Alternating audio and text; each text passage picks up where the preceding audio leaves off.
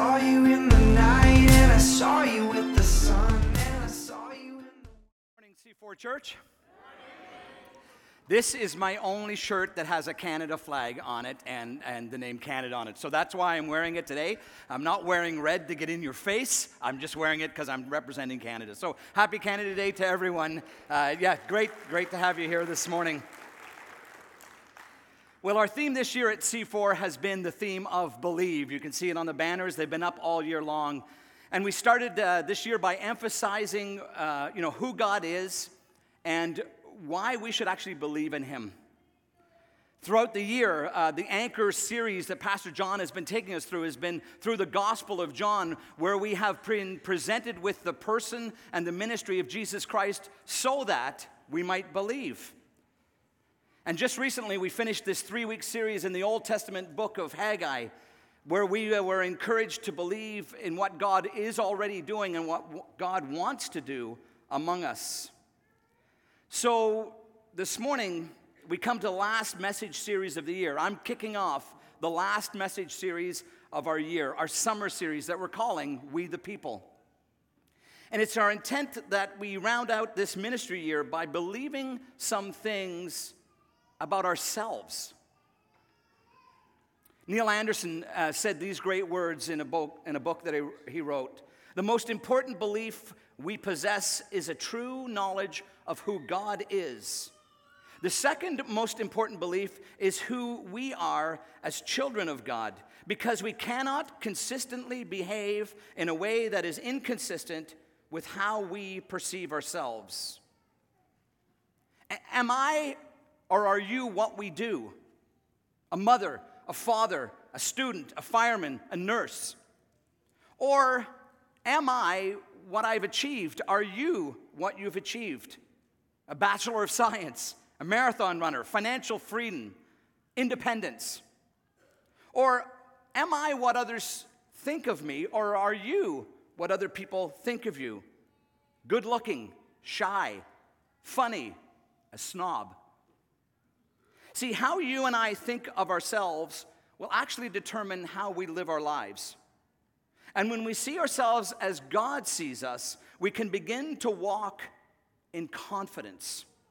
We can begin to believe what's true about us and stop believing the influence of the lies that so many of us believe. God has a lot of things to say to me. God has a lot of things to say to you. And especially to those of us who this morning are people who would call ourselves Christ followers. Those who have come to Jesus Christ in faith and have invited Christ to be our Lord, our Savior, our Master in our lives.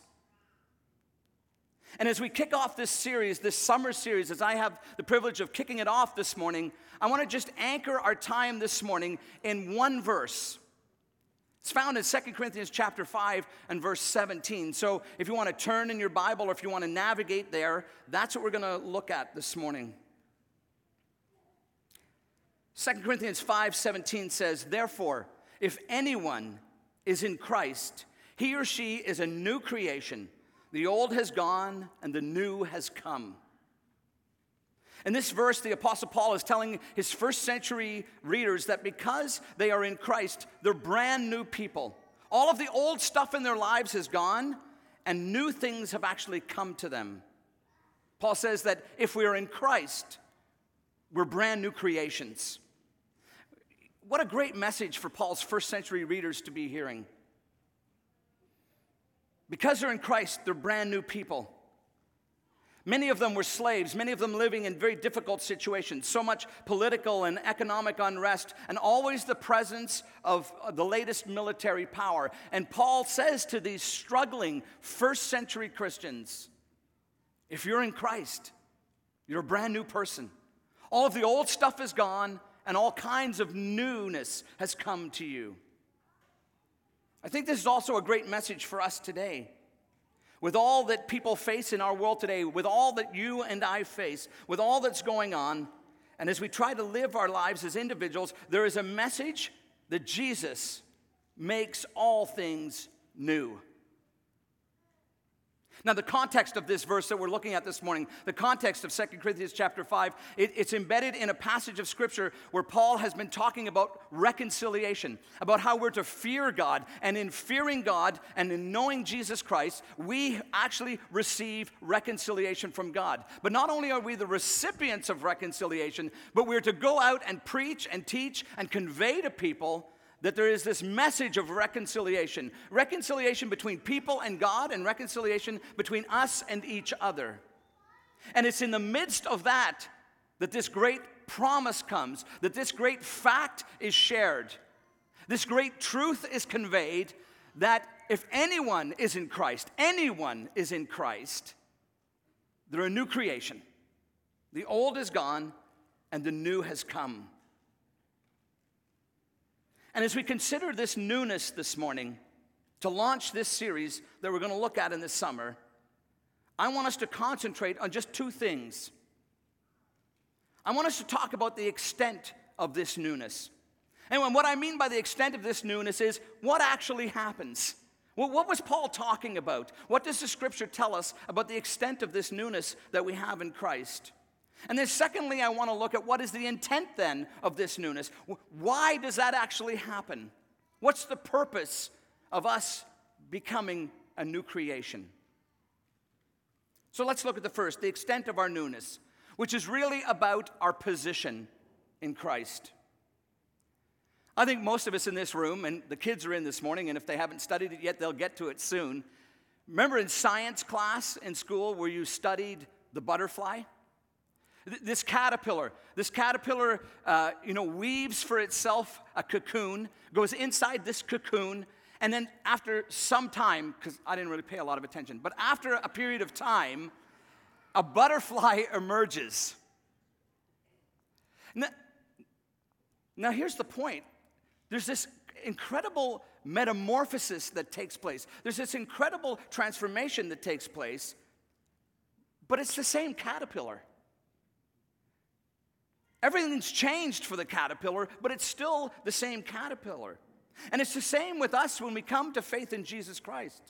There is a newness that comes to us because we are in Jesus Christ. We are still the same person, but we've been made brand new.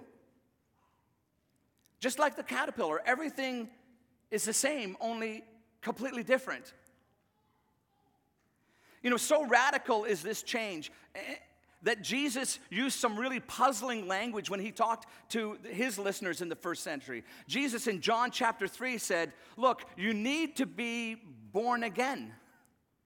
And people queried him and they said, How can a person actually be born again? But what Jesus was trying to say is that when you come to be a disciple of Jesus Christ, the change is so dramatic and the transformation is so radical, it's like you've been born a second time.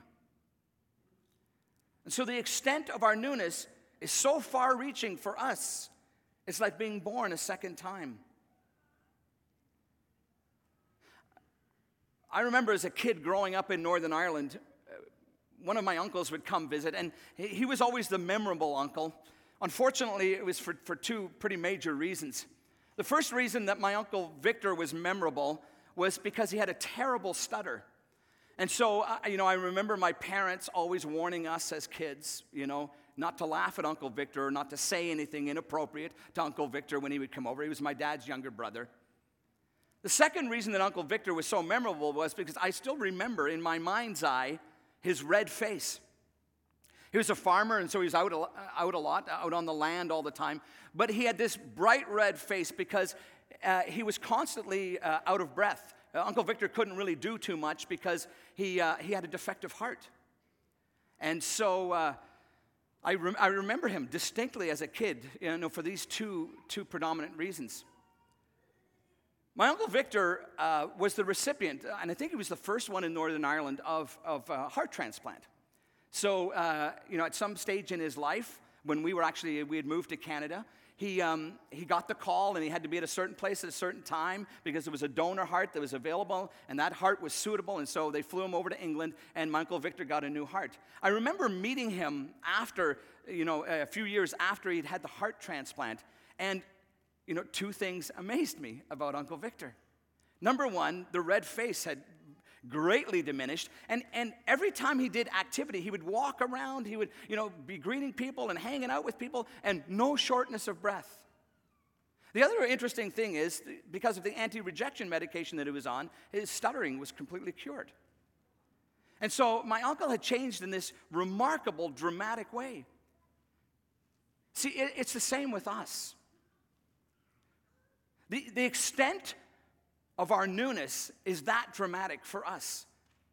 The scripture says that we, we receive a new heart. We're a new creation. We're a new person. The old has gone and the new has come to us. And let me suggest that this newness that scripture talks about brings about a reversal of what's actually wrong with us as human beings. You know, some secular humanists will say to us that, you know, we're basically good people, and that when we get religion or we come to faith, what happens to us is we just, you know, the good in us just gets amplified. But Scripture doesn't bear that uh, uh, anywhere. That is not supported by Scripture at all.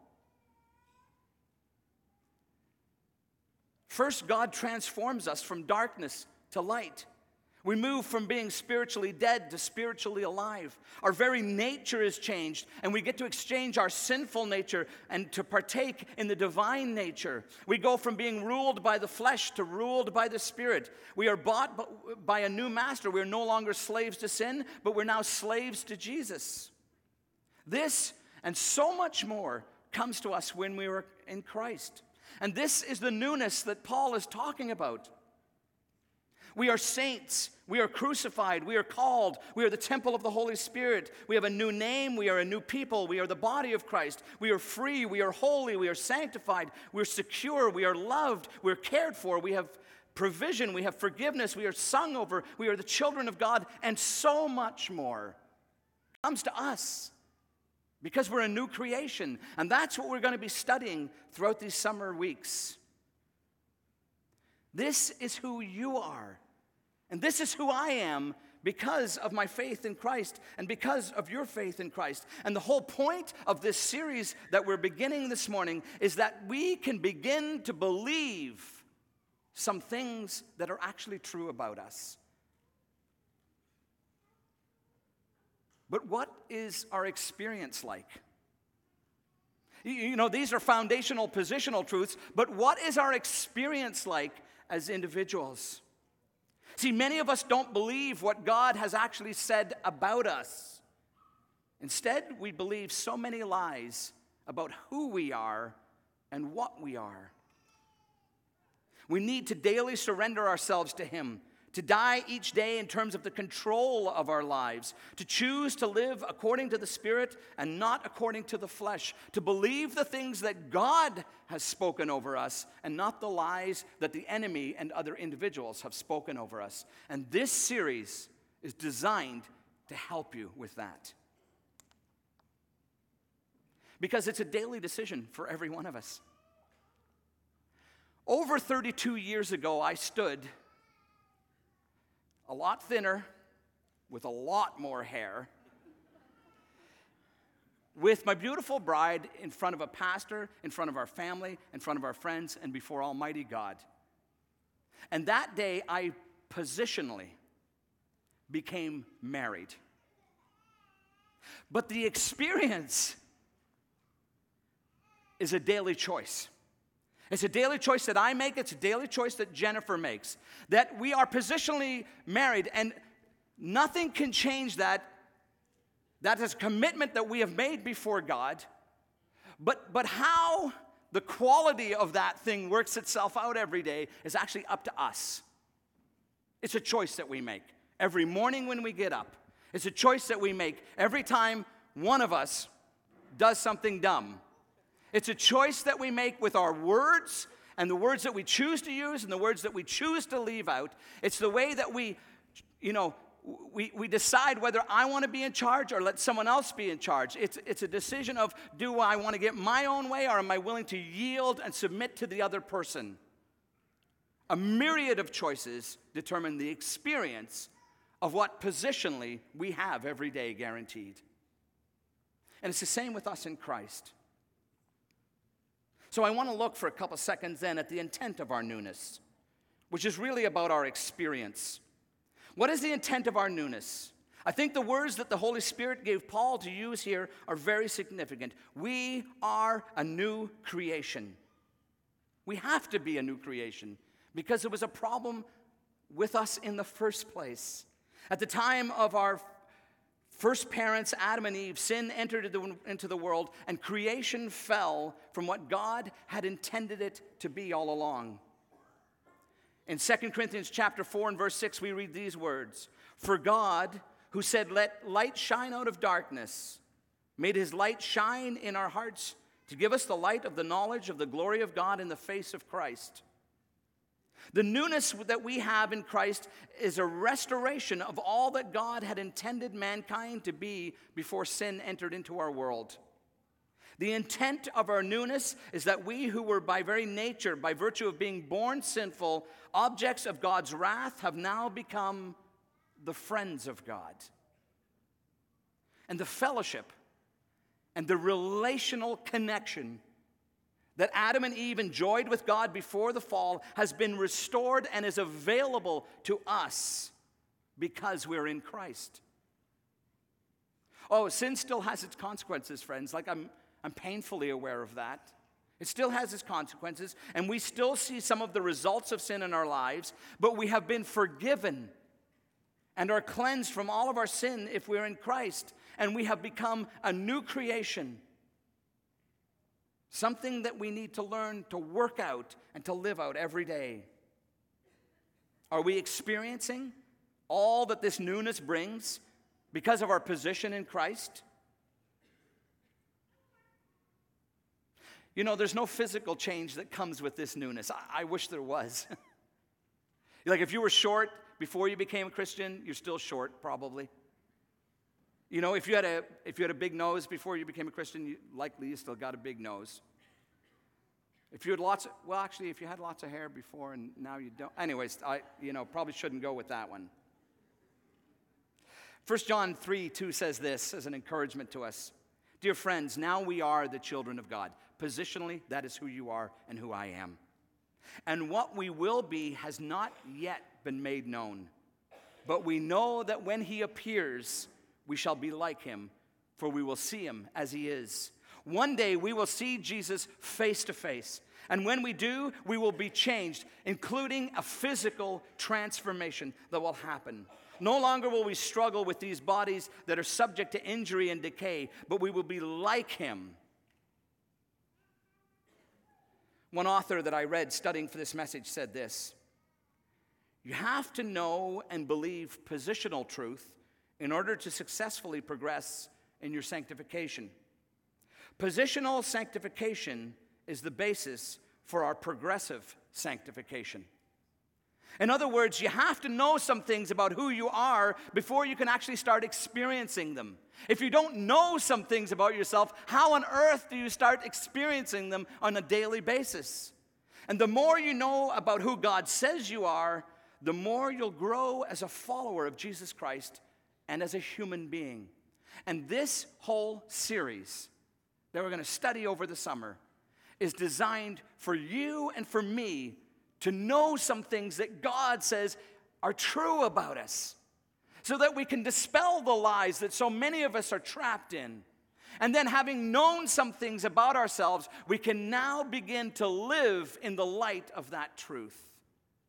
And that's our purpose, and that's our hope, and that's our goal, and that's our prayer for us as a church over these summer months that we will begin to really know who we are, the full extent of this newness, and that we will begin to experience life on a daily basis as we make choices to, to, surrender to the Lordship of Jesus so that we can begin to experience the fullness of everything that Christ wants us to experience. And so that's our launch for this summer. I hope that you're intrigued. I hope that you're excited. I hope that you'll come back. And if you can't be here, just check it out online every week. But let's stay connected to what's going on and what's being taught here at C4 Church so that you and I can grow in our relationship with Christ. Let me pray as Steph and the team come back and get ready to lead us. So, Lord, first of all, thank you so much for all that you have done in saving us. And, thank you, Lord, you know, that there's so much wrapped up in our salvation sins forgiven, heaven awaiting, freedom, but so much more, Lord. You have been so gracious and so all encompassing in the salvation that you've provided. And my humble prayer, Lord, for us as individuals and as a church together is that we'd begin to understand and to really know and believe what you've said about us. So I pray for truth to prevail over this congregation and its individuals all summer long. And I pray then, Lord, that you give us the courage to start surrendering so that we can actually live the way you want us to live. And we ask all of this for your glory and for your honor in Jesus' name. Amen.